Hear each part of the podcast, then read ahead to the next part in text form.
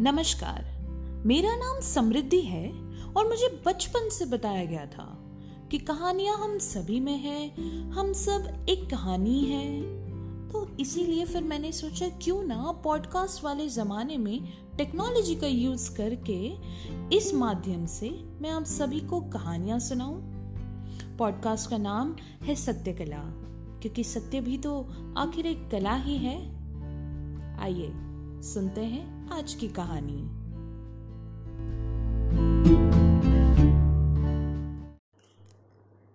सत्यकला के season one, episode three में मैं समृद्धि मांडावत आपका फिर से स्वागत करती हूँ।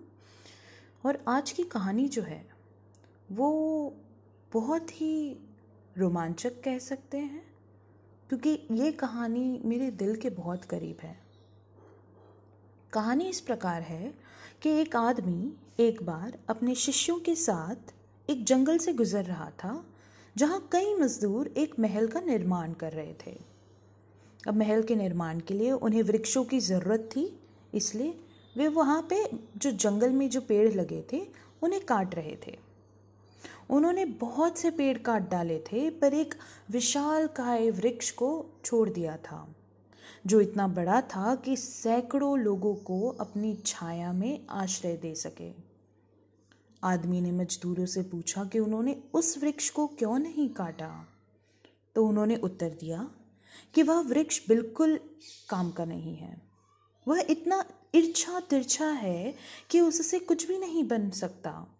और वह ईंधन का भी काम नहीं कर सकता क्योंकि उसकी लकड़ियाँ बहुत धुआँ देती है। आदमी ने अपने शिष्यों की तरफ़ देखा और कहा, हम सभी को इस वृक्ष की भांति बनना है। यदि हम सब, सबके काम आने लगे और यह चीज़ सिद्ध करने लगे तो हम सब बाज़ार में बिकने वाली वस्तु बन जाएँगे। यदि अनुपयोगी हो रहे हैं तो हम बिकने वाली वस्तु नहीं बनेंगे। लेकिन हज़ारों राहगीर हमारी छाया में आश्रय ले पाएँगे। अब जरा सांसारिक मन से सोचोगे तो आपको आदमी की बात थोड़ी व्यवहारिक नहीं लगेगी। लेकिन यथार्थ में यही बात सबसे ज़्यादा व्यवहारिक है। जब हम उपयोगिता सिद्ध करने में लग जाते हैं तो हमारे जीवन के सारे काव्य विदा हो जाते हैं।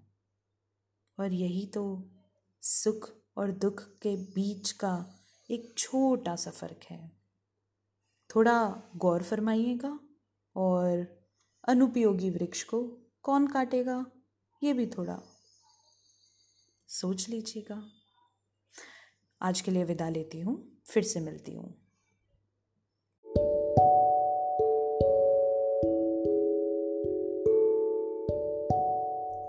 ऐसी और कहानियाँ सुनना चाहते हैं? तो ज़रा सा फॉलो बटन दबा दीजिएगा और इंस्टाग्राम पे समृद्धि के नाम से मुझे ढूंढ लीजिएगा। मैं हर जगह आप ही के साथ हूँ।